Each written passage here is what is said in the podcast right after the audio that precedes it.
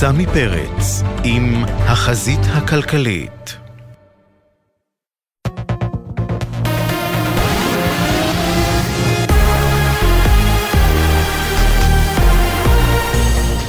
גלי צה"ל השעה 6, ערב טוב באולפן עדן לוי עם מה שקורה עכשיו. לואיס הר ופרננדו מרמן שחולצו משבי חמאס אתמול בפעולה של לוחמי צה"ל, ימ"מ ושב"כ התייחסו לראשונה לפעולת החילוץ לאחר 129 ימים בעזה. אין מילים לתאר את האושר שהבאתם אותנו הביתה. הרגשנו את העם בידיים שלכם. אמרתם שאנחנו יהלומים, אבל פה אתם היהלומים שבכתר. אני גם כן רוצה להודות לך. כשראיתי אתכם, הרגשתי הכי בטוח בעולם.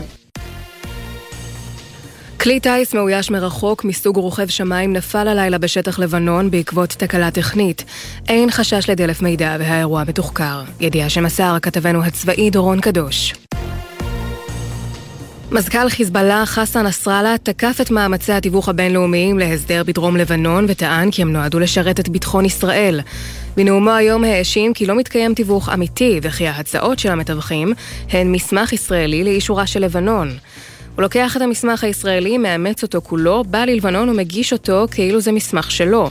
אתה קורא ונוכח, מטרתו ביטחון ישראל, כך טוען נסראללה. מדבריו הביא כתבנו לענייני ערבים ג'קי חוגי.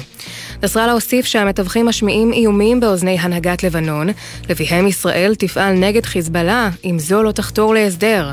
השר אלי כהן התייחס אצל ירון וילנסקי למאמצי התיווך ואמר, אם זה לא יקרה בפתרון מדיני, נפעל במישור הצבאי. אנחנו פועלים אה, לחסל את החיזבאללה, את אותם גורמים, להרחיק את אה, כוח רדואן, ואנחנו אומרים בצורה ברורה, אם לא יהיה פתרון מדיני, אנחנו כמובן נפעל צבאית להחזיר את הביטחון לצפון ולהחזיר את תושבי הצפון לבתיהם.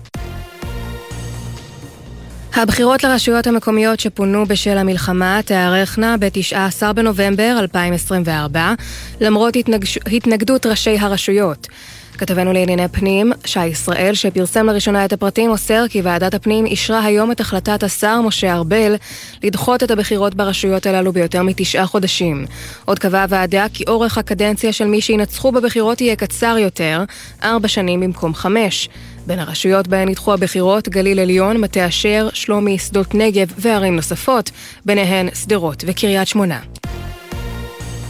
משמרות המהפכה באיראן ביצעו היום תרגיל במסגרתו דימו את כיבוש בסיס חיל האוויר בפלמחים, כך על פי דיווח ברשת אל-ג'זירה.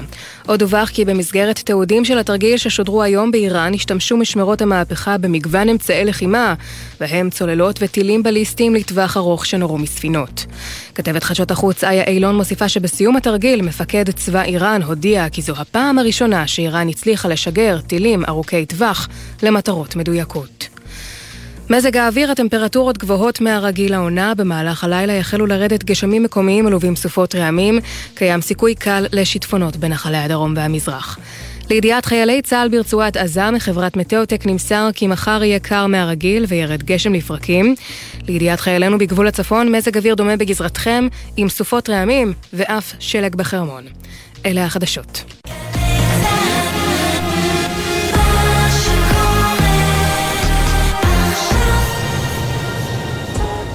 בחסות רויאלטי, המציעה לחברי מועדון לרגל הוולנטיינס הנחות ברכישת תכשיטי יהלומים ושעונים. יום אהבה מלא אהבה.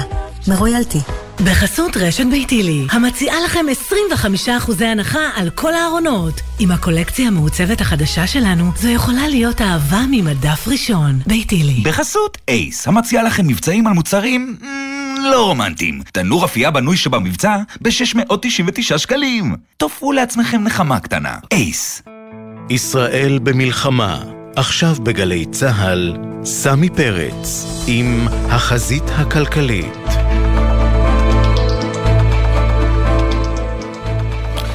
ערב טוב, אתם בחזית הכלכלית, 6 ו-4 דקות.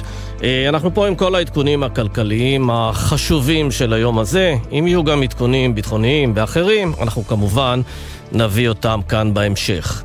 אה, מה יש לנו היום אה, בתוכנית? לא מעט דברים. אנחנו תכף נדבר על הנושא של רווחי הבנקים שמעורר סערה בוועדת הכספים. אה, משרד האנרגיה ורשות החשמל מודים על הרחבת התחרות בשוק החשמל. נתעדכן מה שקורה במפעל פרי גליל, הפיטורים של מנכ"ל משרד לשוויון חברתי ועוד כמה דברים. נקפוץ גם לאילת ונראה מה קורה שם. הורדת דירוג האשראי של ישראל על ידי חברת מודי'ס לא זעזעה את השווקים הפיננסיים, כי הערכות הן שהשוק כבר צפה את הורדת הדירוג, אבל מודי'ס גם הזהירה שהיא עשויה להוריד את הדירוג שוב לנוכח סימני השאלה על המצב הביטחוני בצפון והתנהלות הממשלה. היום מודי'ס מסרה התייחסות נוספת עם תחזית פסימית יחסית לכלכלת ישראל וליכולת שלה לצמצם את החובות שגדלו בעקבות המלחמה. בניגוד למשרד האוצר, שמעריך שהיחס בין החוב לתוצר יקטן בשנת 2025, מודי סבורים שהוא דווקא יגדל, וכך גם הגירעון. פערי תחזיות, צריך להבין, זה דבר שהוא די נפוץ, גם בתוך המשק, בין כלכלנים שונים. אבל במקרה הזה, התחזית הפסימית של מודי'ס משקפת חשדנות רבה כלפי הממשלה, והיכולת שלה לקבל החלטות אמיצות. וזה אולי הדבר הכי בעייתי בכל התחזיות והניתוחים של מודי'ס, הרבה יותר מהורדת הדירוג.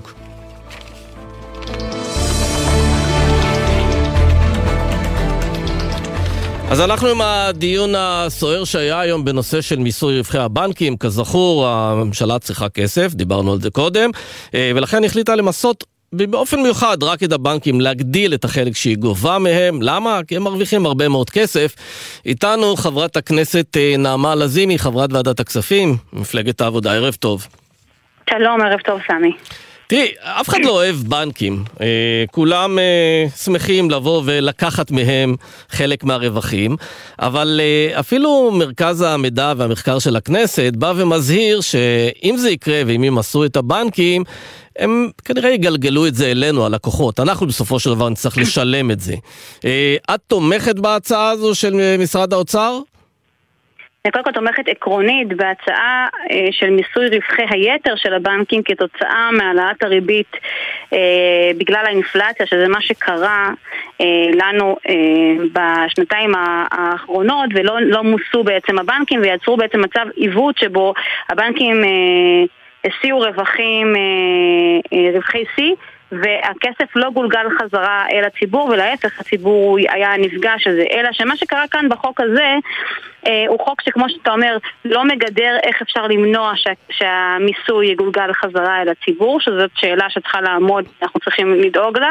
ואני גם אגיד זה לא צריך להיות איזשהו מיסוי כמו כניסה תחת האלונקה, אלא זה צריך להיות מיסוי שהוא בעצם תיקון עיוות בגלל עליות הריבית הגדולות והיעדר הרגולציה. לא, אבל יכול להיות שהעיוות העיקרי הוא שהתחרות בין הבנקים לא מספיק חזקה, ובגלל נכון, שהתחרות לא חזקה, נכון. אז הם לא מגלגלים אלינו את זה, אז אולי הפתרון מונח נכון, לא בוא נמסה אותם, אלא בואו נגדיל את התחרות. אגב, אני לא חולקת עליך גם פה, כי בעצם מה שאמרתי לנציג בנק ישראל זה כש, שכשאין רגולציה ולא נעשית העבודה מצד אה, הרגולטור, בין אם זה בנק ישראל, המפקח על הבנקים, יש בסוף חקיקה, וזה לאו דווקא מיטיב יותר. אלא אם היו באמת פועלים לפירוק הריכוזיות של הבנקים, גם ראינו באמת בטבלאות שהראו לנו באוצר, שבבנקים אה, האירופאים אה, העלייה פחות גולגלה באמת על הציבור והרווחים היו פחות גבוהים מהרווחי שיא שהיו בישראל, שאפשר גם לשייך את זה לזה שהבנקים שם פחות ריכוזיים ויש להם יותר אפשרות תחרות, ככה שהכל מאוד מאוזן לעומת כן. מה שקרה לנו. אבל את יודעת, אה, יש הרבה מאוד מצבים שבהם גופים עסקיים מרוויחים מהחלטות שלטוניות. הם לא מרוויחים מזה שהם נכון. מתנהלים נכון או מקבלים החלטות נכון, טובות. נכון, לא כי הם עשו איזה אקט פיננסי, כן, נכון. לא, ואז נשאלת כן. השאלה אם אין פה תקדים. הרי בזמנו, כשהריבית הייתה נמוכה, מי שהרוויח מזה במיוחד, היו חברות הבנייה שמכרו לנו דירות, ואנחנו רצנו וקנינו הרבה מאוד דירות.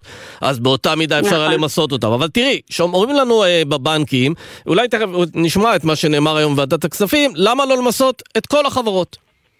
אנחנו מסכימים שבעת הזו חברות גדולות, כן. יציבות ובעלי פעילות אה, מאוד גדולה צריכים להשתתף באיזשהו נטל מס שהוא אה, נוסף למה שקורה. אתה בא, שמת, אני לא חושב, אני לא רוצה לשמוע, שמת לך למטרה לעצבן אותי? לא, אם זה המטרה, השגת את זה. אבל אני עונה. אתה בא לספר לי כבר בפעם השישית. אני עונה לשאלה. שאתה חושב שאנחנו במצב קשה? לא. וכולם צריכים להיכנס לעניין. אני עונה על השאלה. תסביר לי איך הבנקים ייכנסו לעניין. בנק לאומי מתנגד לחוק הזה. אנחנו חושבים שזה חוק לא טוב. אנחנו חושבים שהחוק הזה הוא לא מידתי, הוא לא שוויוני, הוא מייצר אפליה. כן, אז שמענו בהתחלה את אה, איתן מדמון, שהוא מנכ"ל איגוד הבנקים, והוא אומר, אתם רוצים למסות, תמסו על הכיפאק, אבל את כולם, לא רק אותנו. ואחר כך את אה, חנן פרידמן, מנכ"ל אה, בנק לאומי, אז ברור שהם לא אוהבים את זה. אבל נשאלת השאלה, האם במצב כזה, שקופת המדינה מדלדלת, שעלויות המלחמה כבר מגיעות ל-250 ומשהו מיליארד שקלים, יכול להיות שצריך להעלות מיסים אחרים, והממשלה פשוט לא רוצה להתמודד עם הצורך הזה, אז היא הולכת למקומות הקלים. קודם כל בהחלט יכול להיות, וקל מאוד אה, אולי לשנוא את הבנקים אה, ולא להתמודד עם אה, מיסוי אה, אחר.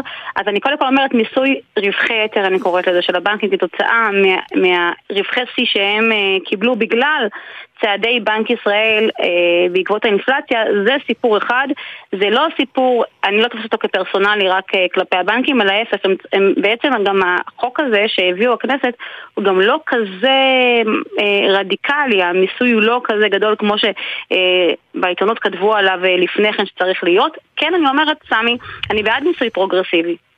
גם לחברות, גם להון, בטח לחברות נו, אז נראה לי לא ששר האוצר אה, סמוטריץ' ואת לראשונה מסכימים על משהו. אה, זה רק, מש... זה רק בעצם משקף את לא הפופולריות של בוא נפגע לבנקים ברווחיות, אבל שניכם לא מתמודדים עם השאלה האם לא, בסופו של דבר אנחנו נשלם את זה. את לא, אומרת מיסוי חברות. אני אמרתי לך, קודם כל, חברות גלובליות שלא ממוסות כאן זה איזשהו עיוות שצריך לתקן אותו, ואני מתפלאת שלא עשו את זה בסופו של דבר אה, ב, בתוכנית פה, כי גם דיברו על זה בהתחלה. גם על מיסוי רווחי היתר של הבנקים, אני, יש לי כמה השגות. קודם כל, למה לא מייצרים חוק קבוע של מיסוי כתוצאה מעלייה אה, אה, ריבית בעקבות אינפלציה? פשוט אה, חוק שיקבע את זה מוסדר. אגב, אה, באותה מידה, לא אבל לא, אבל באותה... באותה מידה אפשר להגיד שיש הרבה מאוד החלטות שלטוניות שחברות עסקיות מרוויחות מהן. למשל, נגיד שהמדינה מחליטה להפשיר קרקעות בחדרה. אה, מי שקנה קרקעות בחדרה מרוויח מן ההפקר, למרות שאת יודעת, זו החלטה של הממשלה, לא החלטה שלו. אז איפה אתה, איפה פה... אתה מתחיל את זה? האם רק על חברות שמרוויחות משינויי ריבית אתה רוצה למסות חברות? רגע, אבל, אבל פה, קודם כל, מה שקרה פה זה שזו החלטה שגולגלה בסוף אל מעמד הביניים, והמעמד הביניים נפגע. עכשיו, אני גם מעלה עוד סוגיה. סוגיה למה הכסף לא צבוע. זה הולך בעצם לקופת הגירעון, בעיניי היה נכון לצבוע את הכסף הזה לסיוע לעסקים קטנים ולעצמאים. אבל זהו, שממשלה ו... בדרך כלל לא צובעת אה, כסף, היא גובה כי היא צריכה כסף, אז אה, אחר כך היא מחלקת את זה. אה, העניין הוא שהכסף הזה, אפשר להגיד שהוא צבוע לטובת טיפול בצורכי המלחמה, גם אה, לקנות יותר חימושים, גם אה, לטפל במפונים מהצפון ומהדרום. אה, קודם כל אני מסכימה איתך, צריך באמת אה, להבין איך, איך באמת עושים את זה כמו שצריך במובן אה, של איך החוק הזה מגודר. נדמה שהגיע לנו חוק לא הכי אפוי, אני, אני כבר אומרת, כי היה לנו הרבה שאלות על החוק, ואפילו מי שתומכים בחוק אה, כמוני שאלו אה, לא מעט שאלות. אני כן חושבת שגם במובנים של אה, מיסוי נוסף שנעדר אה, במדינה, לא היו אמיצים מספיק בתקציב הזה, אה, ויש באמת לשאול אה, למה. אמ, וכמובן, אני חושבת גם שמה שהבנקים אמרו, שהוא גם אה, קומם אותנו שהם אפשרו בקורונה אמ, אה, באמת את אותם, סליחה, אפשרו כן. בקורונה גם את אותם מענקים ואת אותן אה, אפשרויות, כשבעצם זה גם נהנו מסיוע של המדינה, אה, אז זה באמת אה, די מופרך. כן, כן לא, כי הטענה, זה... לא, כי הטענה שלהם בעצם, חבר'ה, אנחנו מאוד עוזרים לציבור, אנחנו דוחים הלוואות, אנחנו מקלים על הלקוחות. אבל המדינה הקלה עליהם, המדינה סייעה להם, זאת אומרת, זה בסיוע המדינה, זה לא שהם עשו כן, את זה כפילנטרופים. זאת אומרת, הם, רק, הם רק הצינור לכל ה... הם הצינור היו, אז כן. הם אומרים בעצם שהכסף של הציבור, שניתן עבור הציבור, שהם אפשרו לו לממש אותו. כן, לסיום, חברת הכנסת לזימי, רק שאלה אחת נוספת, כי הם מתארים כן. את זה שם הבנקים, אולי גם בבנק ישראל, כמשהו שיכול להרחיק משקיעים, שהם פשוט יגידו, אנחנו לא רוצים להשקיע בבנקים ישראלים, הם יותר מדי מנוהלים על ידי הממשלה, הממשלה קובעת שם את השכר, הממשלה קובעת שם את הרווח, היא קובעת יותר מדי דברים, לא בא לנו להשקיע שם, מה את אומרת על הטיעון הזה? שני דברים, שני דברים הדבר הזה, אחד, האוצר אמרו שבגלל זה החוק הזה נעשה ממש ממש צנוע, אה, לא מתקדם כמו שהיינו אולי מצפים שהוא יהיה. ודבר שני, שוב אני חוזרת, אה, סמי, כשאין רגולציה יש חקיקה, הרגולטור מתבטל פעם אחר פעם, בדיוק כמו העלאות הריבית עכשיו למשכנתאות, שהמפקח על הבנקים לא שם לב שאין, אה, לא שם לב אפשר להגיד, שאין תיאום, שיש תיאום בעצם בין כל הבנקים והעלאות הריבית היו ממש אחידות. אז אנחנו חוזרים שוב לריכוזיות, מישהו צריך לטפל בריכוזיות, כן, לטפל ברגולציה. זו הנקודה. ולייצר מצב בו אנחנו לא מתערבים בחקיקה, ש... מי כי שדואג... הכל נעשה כמו שצריך. מי שדואג כן. לטווח הארוך ודואג שזו תהיה מערכת תחרותית, בסופו של דבר לא צריך להתמודד עם הוראות שעה וחקיקות חפוזות. ואתה רואה את השוק האירופאי, שהוא אכן היה יותר מאוזן במצב הזה, בגלל היעדר הריכוזיות של הבנקים. אה, בהחלט. ובנושא הזה אנחנו בהחלט מסכימים. כן. אז אה, חברת הכנסת נעמה לזימי, תודה רבה לך. תודה רבה, סמי, תודה.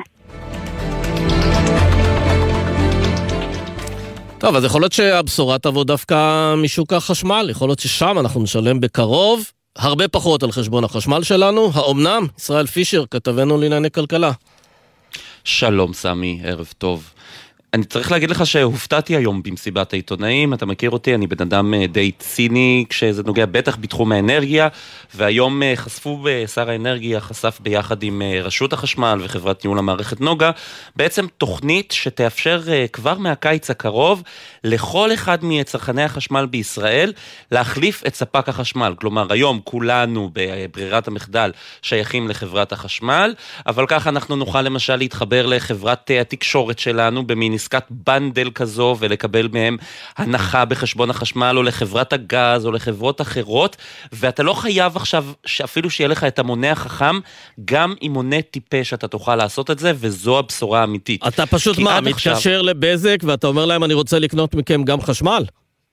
כן, אתה מצלצל לבזק, לסלקום, לכל אחת מ... אה, יש כבר אה, כמעט 20 חברות שהן ספקיות חשמל אפילו, אה, אתה מצלצל לכל אחת מהן, ואז חברת ניהול מערכת החשמל בעצם צריכה לעשות איזשהו תהליך אישור שנמשך תקופה מסוימת, כמה ימים, עד מקסימום נראה לי חודש, ואתה פשוט מתחיל לשלם לבזק על החשמל שלך, רק שאתה יכול לעשות את זה במסגרת חבילה עם אינטרנט וטלפון, או לא רק בזק, יש גם סלקום ופרטנר וכמה, אנחנו נחסוך כתוצאה מזה? מה הפוטנציאל חיסכון? אז לפי נתונים שיש אה, עכשיו, אה, שפרסמה היום חברת ניהול המערכת, מ-24 אלף אה, בתי אב, משקי בית, סליחה, שכבר התחברו לספקים פרטיים, החיסכון היה יותר מ-8 בחשבון החשמל. אם אנחנו לוקחים חשבון חשמל של משק בית ממוצע, שזה קצת יותר מ-1,000 שקלים, אתה יכול להגיע למאות שקלים בחודש, יותר מ-500 שקלים בחודש, וזה אם אתה, וזה, המבצעים יכולים להשתנות, וזה כמובן תלוי גם בדפוס הצריכה של שלך, כי יש עוד דברים שאתה יכול לעשות כדי להוריד את חשבון החשמל, לא, כמו שמונה, לצרוך... לא, שמונה אחוזי הנחה מתוך אלף שקלים זה 80 שקלים, זה לא 500 שקלים. לא, סליחה, זה... 80 אה, שקלים כפול ל... שנה, אז אתה יכול להגיע באמת לסכום... כן, כן, כן. אני מדבר בשנה, לא בחשבון כן. אחד, לא אוקיי. בחודש. כן, אני מדבר טוב, על שנה. טוב, אז באמת אה, בשורה, ומתי זה קורה? כבר בקיץ? אז uh, לפי ההודעה, וזה עוד משהו שחדש היום, לפי ההודעה כבר מהרבעון השלישי, כלומר בקיץ, אפשר יהיה uh, להחליף את uh, הספק שלך לכל אחד מהכמעט 20 ספקים שפועלים היום במשק. יפה. ישראל פישר, תודה רבה. תודה ובעניין הזה אנחנו עם שאול גולדשטיין, שהוא מנכ"ל נוגה, חברת ניהול מערכות החשמל, החברה שבעצם עוסקת בחלוקת, בחלוקת החשמל. שלום. שלום וברכה, ערב טוב. אז אה, אתה יודע, אם כל כך קל להוריד את תעריף החשמל, למה חברת החשמל לא מורידה את זה כבר היום בחמישה עד עשרים אחוזים? תגיד את זה על כל מגזר במשק. אה, חברת חשמל היא לא קובעת את התעריפים, קודם כל זה רשות החשמל. ודבר שני, כרגע המשק מאוזן. כי המשק הוא מפוקח והוא מאוזן. ברגע שפותחים את זה לתחרות, בעצם נותנים לכוחות השוק לעבוד, ואז השוק יעבוד בצורה שנוחה לו. אנחנו כצרכנים התרגלנו ליצור חשמל בתעריף אחיד של נגיד 51-52 אגורות לקוטש ובעצם השוק באמת עובד מאחורי הקלעים עם תעריפים שונים בין הבוקר לערב. ועל זה המשחק, מה שנקרא ארביטראז' ואז בעצם המספקים הווירטואליים נכנסים לשוק הזה מתחילים אה, להזיז צריכות לפי השעות הנוחות להם וככה נוצר הפרשים ואנשים יכולים להרוויח. כן, עכשיו, אני מנסה להבין, אה, חברת החשמל היא כמובן אה, מונופול בתחום הזה של ייצור החשמל, יש אה, כמה חברות שעוסקות לא, בייצור. לא, לא. חברת חשמל היא כבר לא מונופול, בחברת חשמל היום היא מייצרת פחות מ-50% מהחשמל הישראלי. חברת חשמל היא מונופול בהולכה ברשת. כן, כלומר יש רק חברה אחת שדרכה אנחנו מחוברים בסופו של דבר בבית, שזה חברת זה נכון. החשמל, אבל יש חברות אה, רבות שמייצרות חשמל, אה, אבל אתה יודע, אני חושב על זה, נגיד שאני אחליט שאני עובר לקבל חשמל מחברה אחרת, מבזק או מתדירן או חברה אחרת, אה, מי מבטיח לי שחברת החשמל תמשיך לטפל לי בתקלות בצורה טובה? זו שאלה שכולם שואלים, וכל הכבוד על השאלה, כי זה באמת נותן הזדמנות להסביר אבל את אתה זה. יודע מאיפה השאלה הזו מגיעה? משום שראינו בעבר, גם בבנקאות וגם בסלולר, כשמגיעים שחקנים חדשים ומציעים מחירים תחרותיים, אז השחקנים הוותיקים יודעים לשים להם רגליים. להוציא להם את החשק לעבור למתחרה בעצם. כאן הרפורמה בנויה אחרת. חברת חשמל ממשיכה להיות המונופול הבלעדי בנושא השירות לתקלות ברשת. כל מה שקורה ברשת החשמל, נפל קו, ניתק קו, קצר בקו, חורף, קיץ, אירועי חירום, כל זה נשאר בחברת חשמל. הם עושים את זה כמונופול. לא, ברור, אבל שבעצם- עדיין, נגיד שאני לא לקוח של חברת החשמל ואתה כן, ושנינו מתלוננים על תקלה, הם לא יטפלו בך לפניי? אז יש מה שנקרא SLA, זה מדד איכות השירות שמציע רשות החשמל, וחד משמעית לא. חברת חשמל צריכה לטפל בתקלה. לא אכפת למי הלקוח שמאחורי התקלה, כי גם אתה בעצם לקוח שלה. בוא נגיד עוד מילה אחת על הנושא הזה. אם אתה משלם 53 אגורות נגיד לחש... לקודש חשמל, חלק מזה ניכר הולך לחברת חשמל, בכל מקרה, עבור שירותי הרשת שהיא נותנת. ומאחר ובכל מקרה הייצור היום בישראל הולך ויורד לחברת חשמל, היא צריכה להגיע לשליש מהייצור בישראל, בערך 35%, וכל השאר הוא יצרנים פרטיים. הכסף שחברת חשמל מקבלת עבור שירותי הרשת שלה, נשאר אותו סכום, והיא צריכה את השירות המלא. ואם לא תעשה את זה, יש מנגנונים שרשות החשמל תטפל בזה. כן, תגיד, אנחנו יודעים להגיד שהחברות שמתחרות בחברת החשמל יודעות לייצר את החשמל בצ... בצורה זולה יותר, עם מבנה עלויות אה, הרבה יותר יעיל מאשר חברת החשמל, וזו הסיבה שהן יכולות אה, לתת לנו אה, תעריפים מוזלים? אה, כן ולא, כלומר, היצרנים הפרטיים היום... כי אה, צריך להיות גם יתרון באמת- לגודל, אני לא יכול להתעלם מהיתרון לגודל, מצד שני גם חברת חשמל יש לה אה, צבא של עובדים והסכמים וקביעות וכל הדברים מסביב. אנחנו למדנו שיש בכלכלה יד נעלמה. כשאתה מכניס תחרות, כשאתה מכניס את האפשרות באמת לכל אחד לפעול לפי האינטרס שלו, אז באמת אה, השוק משתכלל. ישראל עד היום לא היה שוק משוכלל. והיום מה שקורה, זה באמת יש הרבה יצרנים פרטיים שמתחילים לייצר. דרך אגב, יצרנים פרטיים שקנו תחנות כוח מחברת חשמל, העלו את הזמינות של התחנה מ-73% זמינות למשהו כמו 90% זמינות. התחזוקה שלהם השתנתה לגמרי, הכוח הפועל עליהם השתנה לגמרי, ולכן ההתייעלות שלהם הייתה הרבה יותר גדולה. הדבר השני, שמתחילת השנה הזאת, מינואר השנה לפני חודש, המספקים הווירטואליים, האלה שמוכרים לך את החשמל בתחרות, רשאים להתקשר בצורה בילטרלית, בצורה ישירה, עם היצרנים ולקנות מהם חשמל ולקיים עסקאות שנוחות להם. שזה שוב פעם מתבסס על אותו הפרש שעות בין השפל לפסגה, ולכן גם ככה השוק מתחיל להתייעל. כלומר, אם השוק עכשיו מזיז את הייצור שלו משעות הערב, שזה השעות הכי קשות לנו, לשעות הלילה המאוחרות, למשל המספקים הווירטואליים יגידו לך, תשמע סמי, אתה רוצה לחסוך חשמל, תעבור אה, להפעיל את המכונת מידה שלך עם טיימר לשעה אחת בלילה. כן, אני רוצה רק אוקיי, אה, זה ל- בכל להבין, כן, אני רוצה להבין טכנית, אה, מה הלקוח צריך לעשות כדי שהוא יוכל אה, לרכוש את החשמל שלו מספק אחר, טכנית, מה הוא צריך לעשות? אה, היום כל מספק עם אה, מונה חכם, כל אה, צרכן עם מונה חכם יכול לעשות מה שאני הולך להגיד עכשיו, ומהרבעון השלישי של 24 גם מונה בסיסי יכול לעשות את זה. פשוט להיכנס לאינטרנט, לבחור ספק, להגיד לו שהוא רוצה אה, לעבור לחברת חשמל לאותו ספק. אותו ספק רשאי לסרב, רש- רשאי להסכים, זה וולונטרי מה שנקרא, זה כאילו שוק, שוק חופשי. מה זאת אומרת? מה, הוא יכול להגיד לי. אני לא רוצה אותך? למה הוא לא רוצה אותי? יש, יש ספקים, מספקים וירטואליים שעובדים רק עם אה, מסחרי. רק עובדים רק עם לקוחות גדולים כמו כן, רשתות שיווק, סופרמרקטים, הם לא מעוניינים בלקוח קטן. ברור. למשל. רק אה, עוד אה, שאלה קטנה על המונה החכם, אם אני רוצה עכשיו להתקין אצלי מונה חכם, כמה זה עולה, איך זה עובד? אתה מזמין חברת חשמל בערך 260 שקל, יש להם, הם צריכים להתקין תוך ארבעה חודשים. אה, אם אתה נופל, אה, קונה בית חדש, כל הבתים החדשים כבר עם בונים חכמים. כן. ואם אתה נופל בפוליגון שחברת חשמל החליטה, היא לוקחת לפי פוליגונים, כל פעם לוקחת אזור מסוים ומחליפה את כל המונים החשמליים.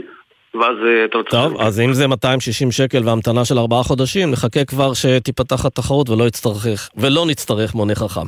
שאול גולדשטיין, גם תודה בזה אתה רבה. יכול לקבל את ההחלטה באופן עצמאי. כן, תודה רבה לך, שאול גולדשטיין, מנכ"ל נוגה. שלום, שלום, ערב טוב. שלום לעינב קרנר. שלום סמי, ערב טוב. ערב טוב, יש אה, בשורות אה, ממפעל אה, פרי הגליל, דיברנו לפני יומיים עם מנהל הוועד, יושב ראש הוועד מוטי סעדה, עושים מאבק שם, משהו שם מתקדם?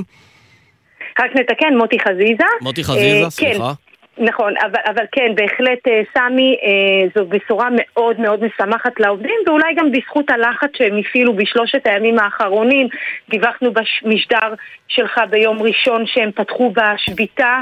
השביתה הייתה אמורה להגיע לשיאה מחר עם אה, הפגנה מאוד גדולה מול הבעלים בחצי חינם, אבל כנראה שהלחץ הזה כן השפיע והיום הייתה אה, אה, פגישה בין נציגי ההסתדרות לבין אה, נציגים של הבעל, שם הגיעו להסכמות. מתוך 45 עובדים שקיבלו בשבוע האחרון הודעה על פיטוריהם, 30 מהם לא יפוטרו כלל, 15 עובדים יצאו לחל"ת למשך חודשיים ואחר כך יוחזרו אה, לעבודה, זה בהחלט אה, שינוי משמעותי. אני שוחחתי עם חלק מהעובדים היום, סמי, והיה באמת, אה, הקלה. אפשר היה לשמוע בוודאי את ההקלה, ואני רוצה להזכיר לך, סמי, אלו עובדים שמתפרנסים משכר מינימום, ועדיין ראית כמה, הם, כמה חשוב להם להיאבק על המקום שלהם, ולא לוותר על מפעל החיים שחלקם אפילו גדלו בו ממש אה, מגיל מאוד מאוד צעיר, אז מחר תהיה במפעל אה, אספת עובדים.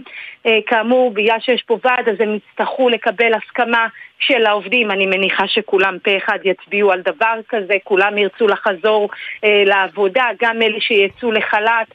מאוד מוגנים, מאוד uh, עטופים, אבל כן עדיין בכל המפעל יש עדיין 25 עובדים, אלה שקיבלו את ההודעה על הפיטורים uh, ראשונים, הם, uh.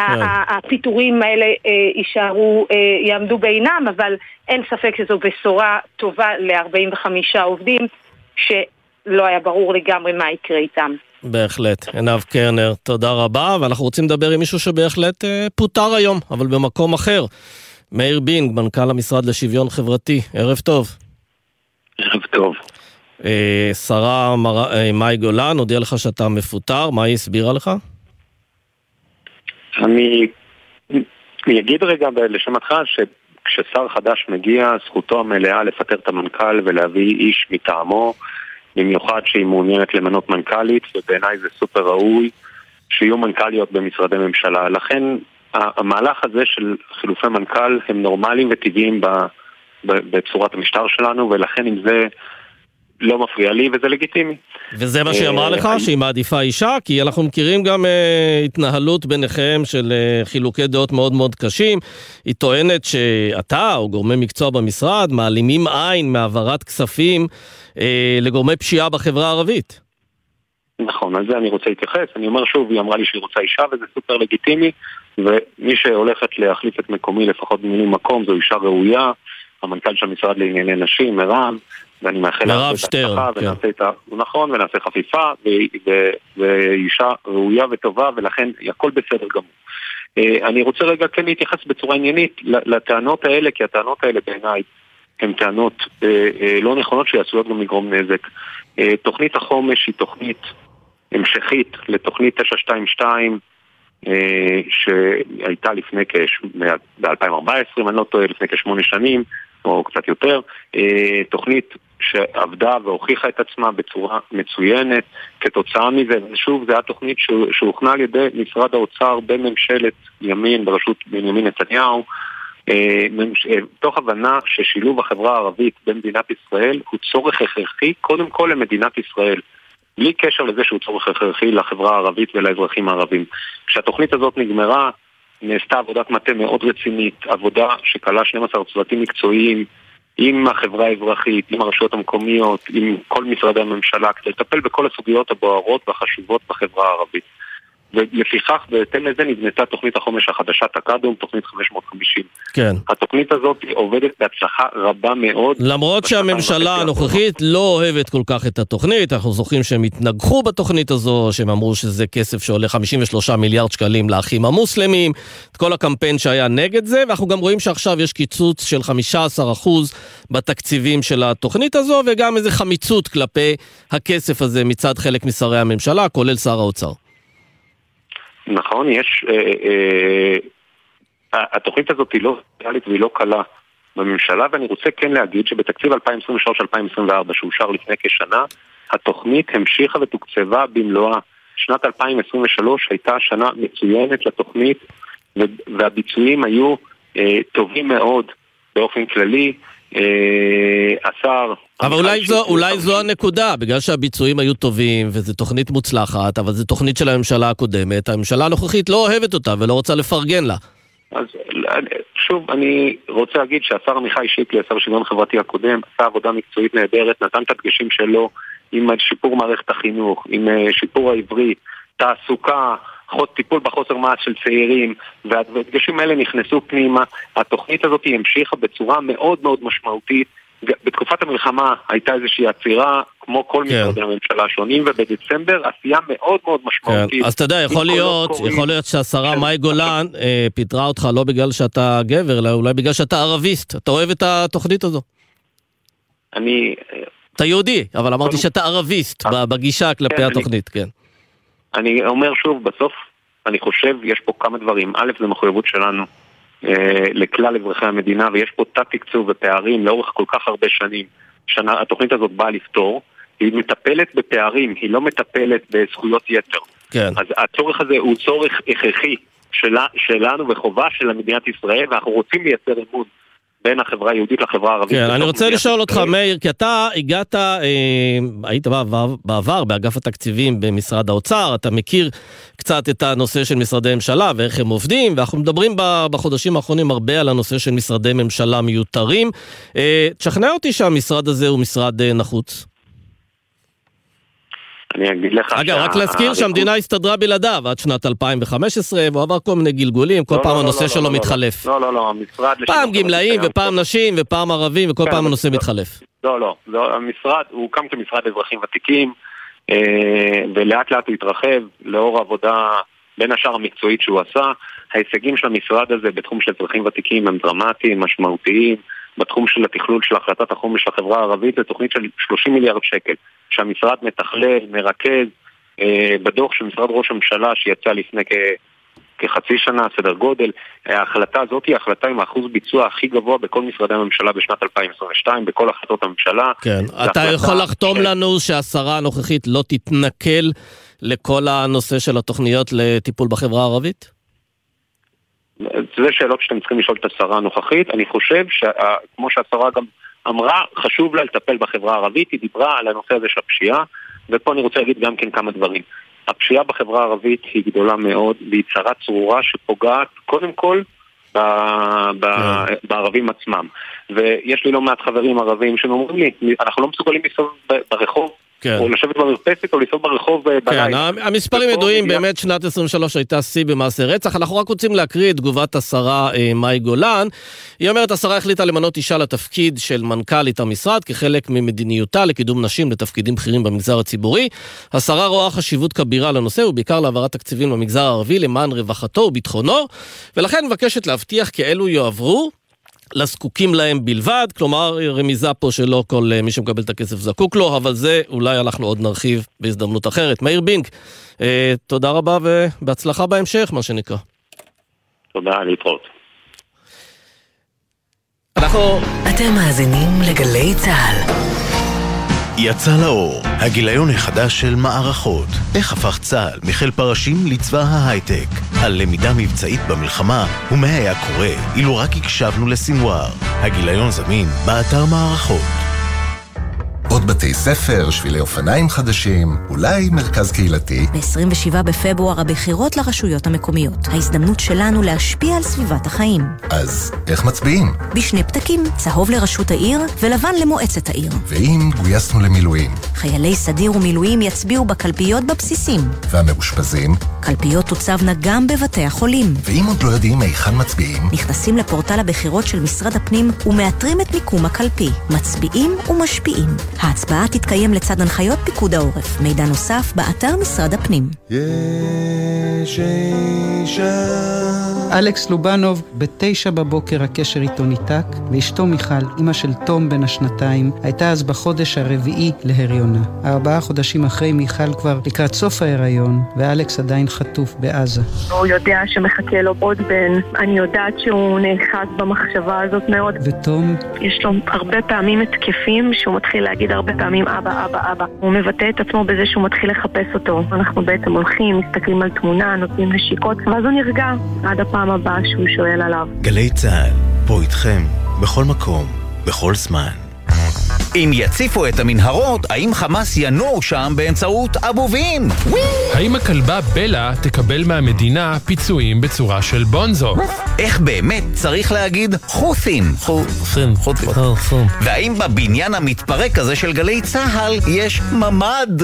אה, זה יכול להיות אחלה שם לתוכנית. אה. ציפורי לילה בממ"ד.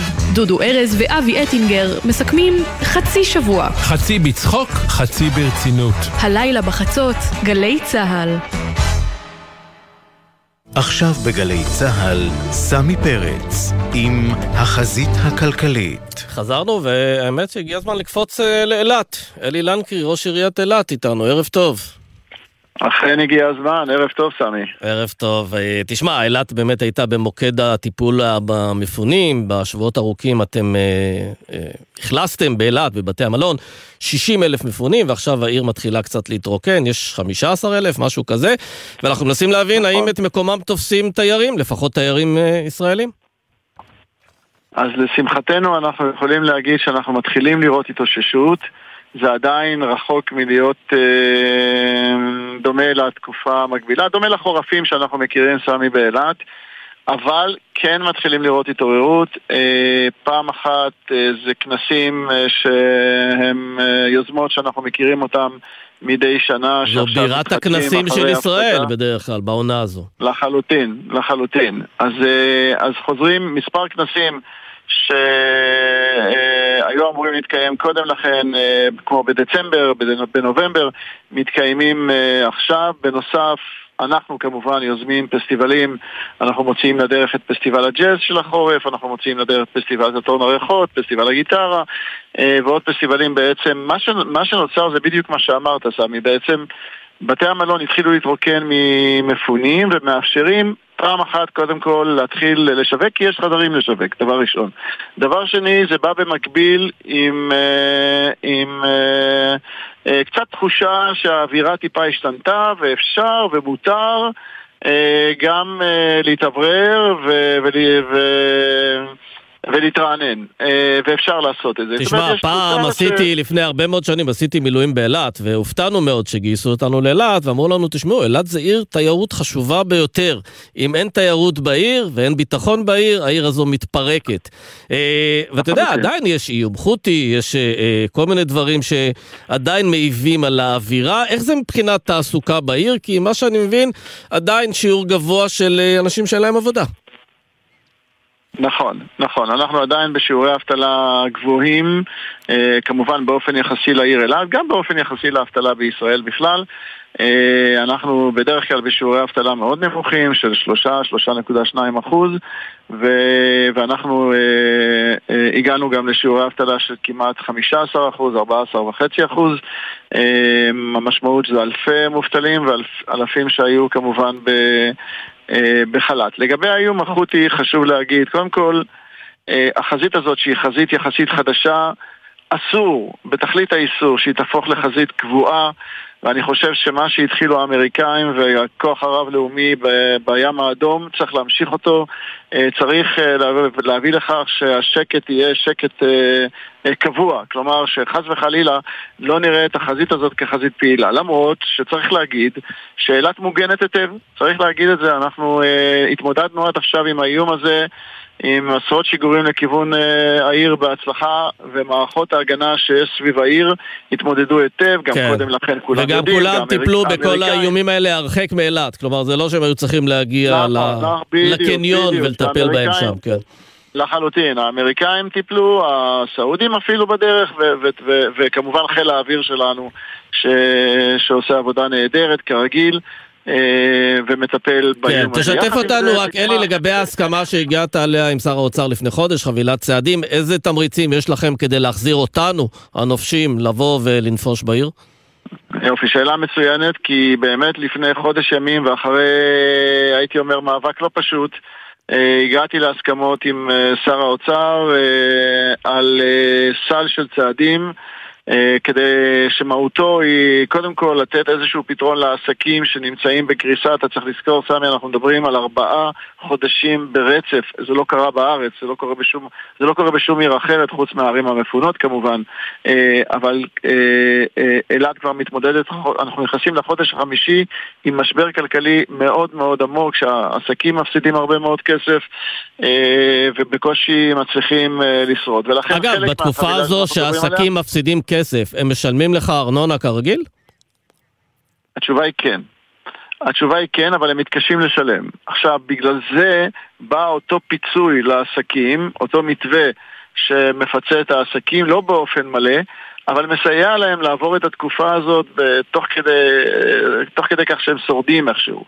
אז uh, יש חשיבות אדירה להארכת המתווה, אנחנו, אחת ההסכמות, אחת ההסכמות שהגעתי אה, עם שר האוצר זה שהמתווה לתושבי העיר אילת של הפיצוי הארצי יימשך גם אל תוך חודש אה, ינואר ופברואר אה, ואם יהיה צורך גם יאריכו אותו אל תוך מרץ וכמה שצריך. בנוסף סוכם על, על תקציב של 50 מיליון שקל לעודד בחזרת התיירות, לעודד את העסקים כאן כמו שאתה יודע, uh, אנחנו יצאנו למבצע גדול, בינתיים אני מממן את זה כעירייה, ותקווה כמובן שהאוצר יחזיר לנו את הכספים הללו.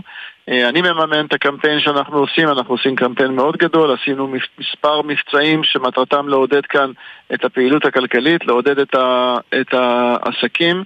אני מזכיר שגם ב-7 באוקטובר, כאשר פרצה המלחמה, אנחנו אה, כעיר לקחנו אחריות והוצאנו כסף, ואומנם המדינה החזירה בסופו של דבר, אבל כן, כמו אז, גם היום אנחנו לוקחים אחריות, כי כן. אני לא יכול לעמוד מנגד כראש עיר. ורק צריך לציין בעניין הזה שמחירים אטרקטיביים בבתי המלון הם התמריץ הכי טוב שיביא את כל הישראלים אליכם חזרה לדרום. אלי לנקרי. אז הנה זה קורה. אז... אה, אה, ואני מקווה שימשיך לקרות ביתר שאת. אני... בהחלט, בהחלט. אנחנו צריכים לראות את אילת אה, פורחת ומלאה ושמחה. אז אני אהיה ברשותך... ממש בחצי משפט. כן, כן, להגיד שאילת בחורף נהדרת, והיא מזג אוויר נפלא, וים ומדבר וכל מה שצריך, ותודה לך. בהחלט, אלי לנקי, ראש עיריית אילת, תודה רבה. תודה.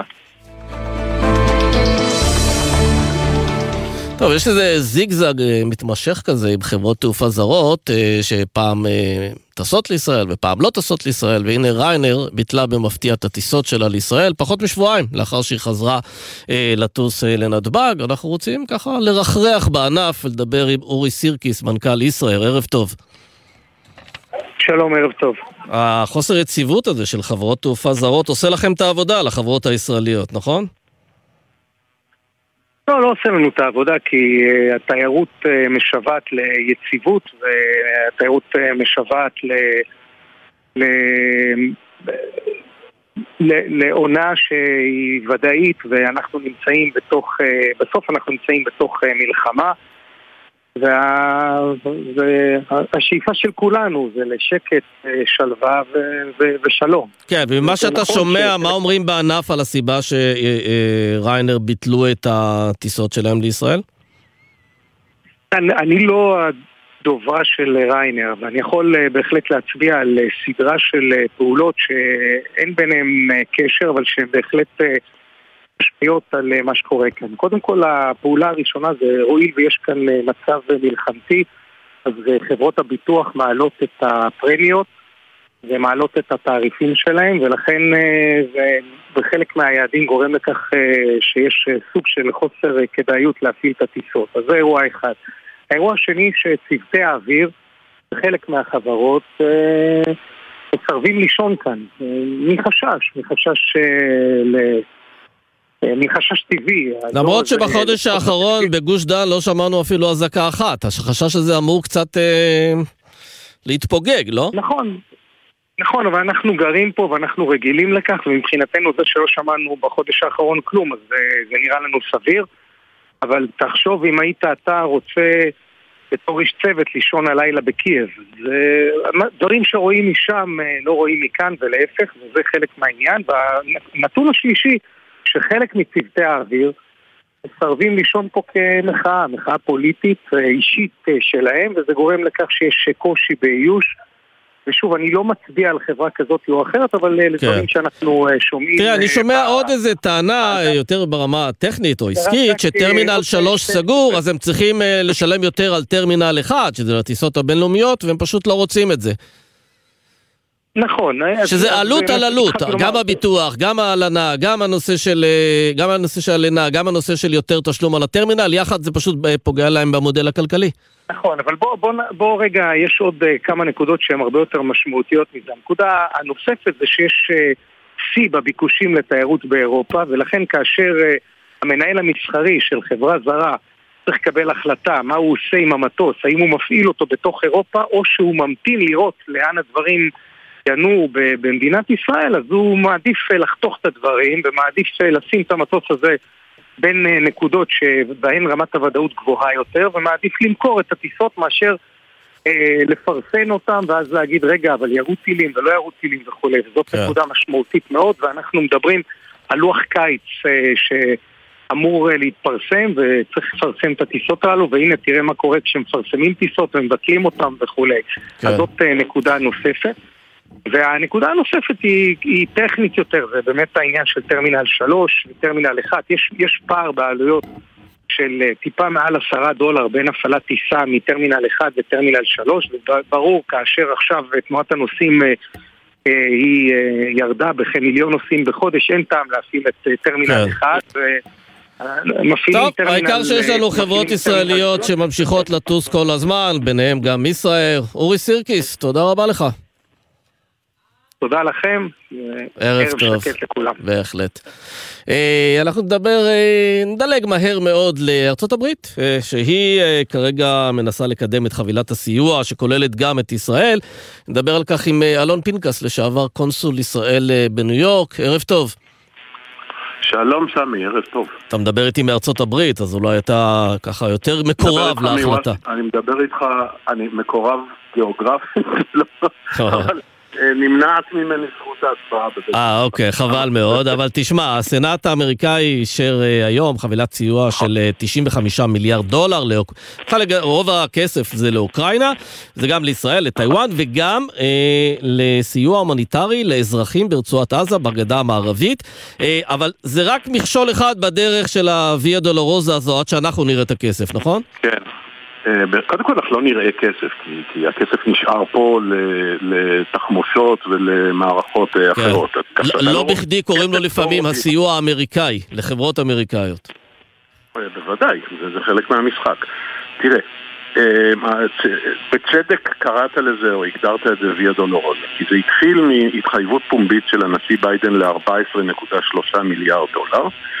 אה, ואז הוא כרך את זה עם 61.5 מיליארד לאוקראינה, הוסיף לזה 14 מיליארד לגבול, מה שנקרא הגבול הדרומי, כלומר גבול ארה"ב מקסיקו, ושם בצד עוד כמה מיליארדים לסיוע לטיוואן. אה, ואז זה נכשל בבית הנבחרים פעמיים.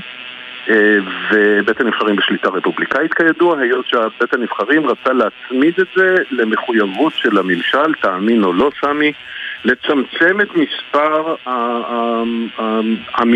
המילים, אני אומר, סוכני מס הכנסה. כן. מה קשור מס הכנסה לסיוע לאוקראינה, כן.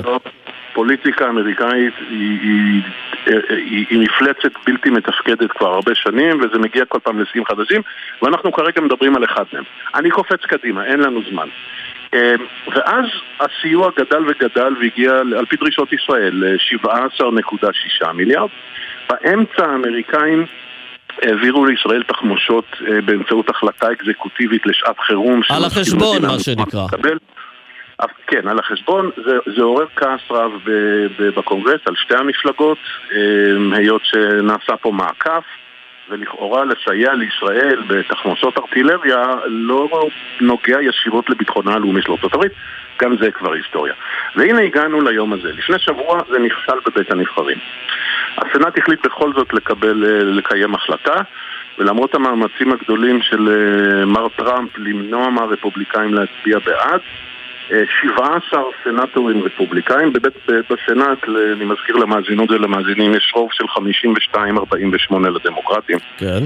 17, 17 סנטורים רפובליקאים אה, הצטרפו לדמוקרטים ואישרו את הסיוע, כמו שאמרת, בהתחלה בצדק 95, מיליארד 95.3, אבל אנחנו לא סופרים. אה, משותף בדיוק כמו שאמרת, לישראל, לאוקראינה, לגבול, למגירה ולסיוע הומניטרי. אומר אתמול יושב ראש בית הנבחרים, על גופתי זה לא יעבור בבית הנבחרים היום, היום יום שלישי. עכשיו... אה, בגלל מה? כי מה? מי, מי מהסעיפים אה, מקפיץ אותם? אה, אוקראינה, הם לא רוצים, הם לא רוצים לעזור לאוקראינה והם עדיין רוצים אה, שתהיה הפחתה בהוצאות ממשל וספציפית הם רוצים הפחתה במספר הסוכני מס הכנסה שהממשל מבקש לגייס, אגב, כדי להגביר את גביית המס על מנת כן. להקטין את ההוצאות, אבל לא חשוב, לא ניכנס לזה. אמ, עכשיו תראה, יש סיכוי שזה כן יעבור, אני, אני לא יודע מה, מה תהיה הדינמיקה במהלך היום בבית הנבחרים. אמ, שמע, השליטה של טראמפ בבית הנבחרים, הפחד והמורא, המורא באלף שהוא מטיל עליהם, הוא, הוא כזה, הוא כל כך לא רציונלי שהם מצביעים נגד הצעות שהם מגבשים. את, ה, את ההצעה לתקצב את גבול הדרום, אותו גבול עם מקסיקו, הם הציעו יומיים אחר כך הם הצביעו נגדה. כלומר, מדובר פה ב- ב- באמת בקרקס. אבל העניין הוא שאנחנו מתקרבים לנובמבר, וכל חודש שעובר וכל חודש שזה נדחה, רק יגביר את המורא מטראמפ, לא? אבל תראה, מה זה נובמבר? ישראל מבקשת uh, תחמושות ומערכות ו- וסיוע uh, למחר בבוקר, לא לנובמבר.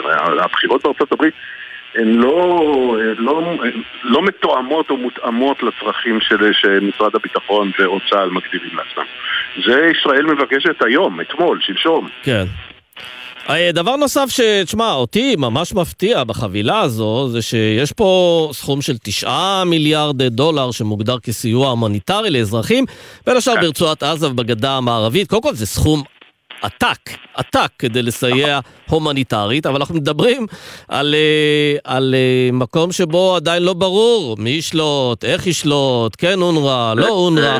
איך, איך אתה מסביר את הסכום הזה, והאם הוא באמת יש, ישולם בסוף, או שזה יותר כזה ציפור על עץ?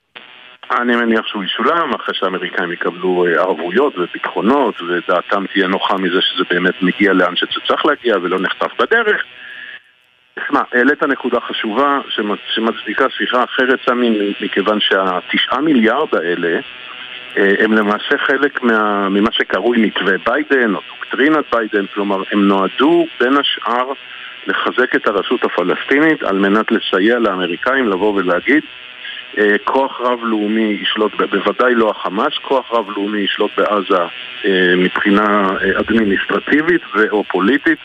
ביטחונית ישראל תמשיך את השליטה, ואז אנחנו אה, אה, מתחילים בתהליך אה, של יצירת זיקה שלטונית בין עזה לגדה המערבית, ליהודה ושומרון, ואז אנחנו את זה מכניסים לתוך מעגל רחב יותר של נורמליזציה עם סודי, בינתיים כן. אה, מר נתניהו מתנגד לכל לא, זהו, זה מעניין, כי מצד אחד ישראל עוד לא בכלל אה, החליטה מה היא רוצה לעשות עם אה, הרשות הפלסטינית, אבל האמריקאים כבר מתקצבים את מה שביניהם נראה כמו החזון לאזור הזה, זה בהחלט... נכון, אבל זה, אבל זה התחום שלך, סמי, אתה הרי יודע שזה לא שאיזה פקיד במשרד האוצר האמריקאי, המזכירה מביאה לו, המזכיר מביא לו צ'ק של תשעה מיליארד אה, עבור Palestinian Authority והוא פשוט חותם למטה ג'ימי. כן. זה תהליך, זה, ב- זה ב, ב, ב, אתה יודע, בשלבים. כן, זה- בהחלט, זה- אבל ברגע שאתה שם אה, סכום כזה באוויר, אז הוא יכול להיות שהוא יכול להאיץ או לשנות תהליכי קבלת ההחלטות. אנחנו כמובן נרחיב על זה בהזדמנות אה, נוספת. אלון פנקס, תודה רבה. תודה לך, סמי.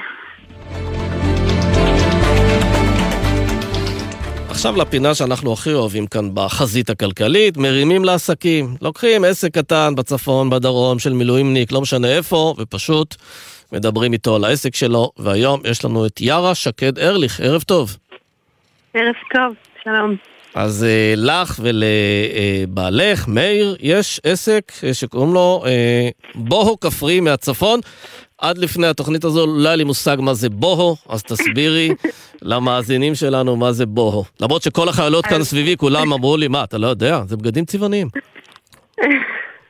אז uh, בגדול העסק קוראים יארה, ואני מעצבת בגדים כבר קרוב לשמונה שנים, uh, והם בז'אנר, זאת אומרת בסגנון, uh, זאת אופנה נישתית של בוהו כפרי.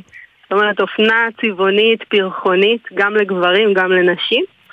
Uh, אז זה זה, זה ההסבר מאחורי זה. אז ספרי על העסק, הוא קיים כבר אה, שמונה שנים, הוא מפרנס אותך ואת בעלך בצורה, ככה נקרא לזה, מכובדת? נכון מאוד, כן, כאן בצפון. אה, איפה בצפון? אותו- בקיבוץ אמיר? אנחנו בקיבוץ אמיר, כן, אה, זה שישה קילומטר מהגבול. אנחנו נמנים משמונת היישובים במועצה שלא, שלא פונו, אז ככה אנחנו מנהלים שגרה ב- בתוך אה, וורזון. קיבוץ אמיר, אגב, יש לו מסורת של בגדים, יש לו גם את המפעל סוואטשרטים הזה, לא? נכון, נכון. אה, כן, כן, אז פה... אוקיי, פה אז, אז מה קורה לעסק? אני מבין שמאיר התגייס למילואים אה, ב-7 באוקטובר, הוא עדיין שם. נכון, אה, נכון, ואז מי עושה את העבודה שלו? אה, אף אחד. אה, בעצם אה, כל ה... אה, התפקיד של מאיר בשגרה בעסק הוא אחראי על כל מערך היבוא והתפעול הוא בעצם טס עם גזרות שאני מעצבת לחו"ל ומפקח על הייצור וגם מייבא בסוף את הקולקציות שלי וכרגע הוא בצו 8, הוא לא יכול לטוס. אז אין קולקציות, אין התחדשות בעולם האופנה זה משהו מאוד מאוד חשוב וזה תהליך מאוד ארוך. אבל שכרגע יש סחורה, אם אני נכנס לאתר שלכם, אני יש- מצליח להזמין משהו? יש סחורה, יש סחורה. אם בא לי איזה חולצת בוהו יפה כזו? אמרת שזה גם לגברים, אז כן. אני ככה זורם. נכון, נכון, יש סחורה, אה, אומנם מלאים שככה הולכים ואוזלים, אבל אה, פנינו מועדות אה, לקיץ שהוא לא נודע, שאנחנו נצטרך למצוא לו פתרון, כי בעצם אנחנו מבינים שהאירוע נמשך יותר וגם נסגר עלינו החלון אה, ככה לייצר קולקציה אה, לעונה הקרובה. אה, אבל אנחנו ככה שרדנו עסק ששרד קורונה, אה, אנחנו למודי ניסיון, ואנחנו נמציא את עצמנו מחדש. פיצוי על המלחמה קיבלתם? על ירידה בפעילות? אה, קיבלנו פיצוי מאוד זעום, אנחנו עסק בצמיחה, המחזור שלנו אה, מכפיל את עצמו אה, כל שנה. ובעצם המדינה משווה לאוקטובר שנה שעברה. זה, זה ככה יצא פיצוי די מגוחך, שלא מכסה את ההוצאות ולא משקף את המציאות של היום. זה מראה 12% ירידה בהכנסות, אבל אם תסתכל על ספטמבר לעומת אוקטובר זה 70%. כן, טוב, זו בעיה שיש להרבה מאוד אה, עסקים קטנים, נתקלנו בזה שוב ושוב. אני כבר מזמן המלצתי למשרד האוצר להקים איזה ועדת חריגים שבה אה, כל עסק והמקרה הפרטי שלו יובא לעיון שם, ובאמת אולי ינסו להבין מהו הנזק האמיתי. אה, טוב, נאחל שמאיר יחזור מהר מהמילואים, שהעסק יתאושש, יתאושש וישגשג. יארה שקד ארליך, תודה תודה רבה. תודה, יום טוב, להתראות. יום טוב. זהו, סיימנו. נגיד תודה לטלאור מאירסון שערכה, למאי נבון שהפיקה, להלל גוטמן על הביצוע הטכני, בפיקוח תומר גולן ובדיגיטל מיה אורן. מחר נהיה פה עם החזית הכלכלית, ישראל פישר יהיה פה. ערב טוב. בחסות רויאלטי. המציעה לחברי מועדון לרגל הוולנטיינס הנחות ברכישת תכשיטי יהלומים ושעונים. יום אהבה מלא אהבה. מרויאלטי. בחסות סיטרואן, המציעה תנאי רכישה מותאמים אישית, עד 100% מימון מסובסד ובמחירון חדש. לנהיגת מבחן חייגו כוכבית 4989. סיטרואן, כפוף לתקנון. בחסות רשת ביתילי, המציעה לכם 25% הנחה על כל הארונות. עם הקולקציה המעוצבת החדשה שלנו, זו יכולה להיות אהבה ממדף ראשון. ביתילי. אתם מאזינים לגלי צה"ל. בוגרי לימודי הנדסה, אגף ההנדסה והבינוי במשרד הביטחון מזמין אתכם לבנות את תשתיות העתיד של צה"ל ומערכת הביטחון. אנו מציעים מגוון תפקידים הנדסיים מצפון ועד אילת, בתנאי העסקה מעולים, מסלולי קריירה, תוספות ייחודיות ותמריצים כספיים, השתלבות בתפקידי פיקוח וניהול מיזמי בינוי מיום קבלת ההסמכה. הנדסה מתקדמת זה אנחנו. עתידכם בענף הבנייה, אצלנו. לפרטים נוספים, היכנסו לאתר משרד הביטחון. נהגים, זכרו, עצירה בשולי הכביש מסוכנת מאוד. הולך רגל או רכב העומדים בשול הדרך מפריעים לתנועה ומסכנים את עצמם ואת משתמשי הדרך האחרים.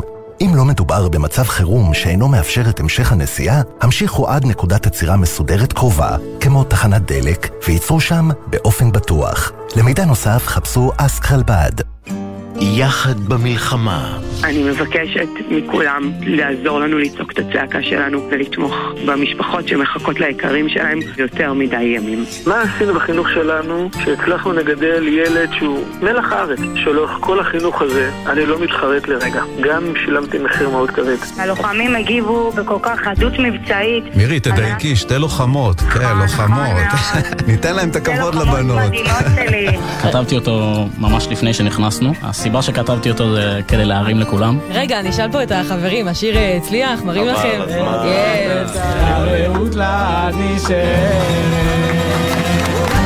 גלי צה"ל, פה איתכם, בכל מקום, בכל זמן.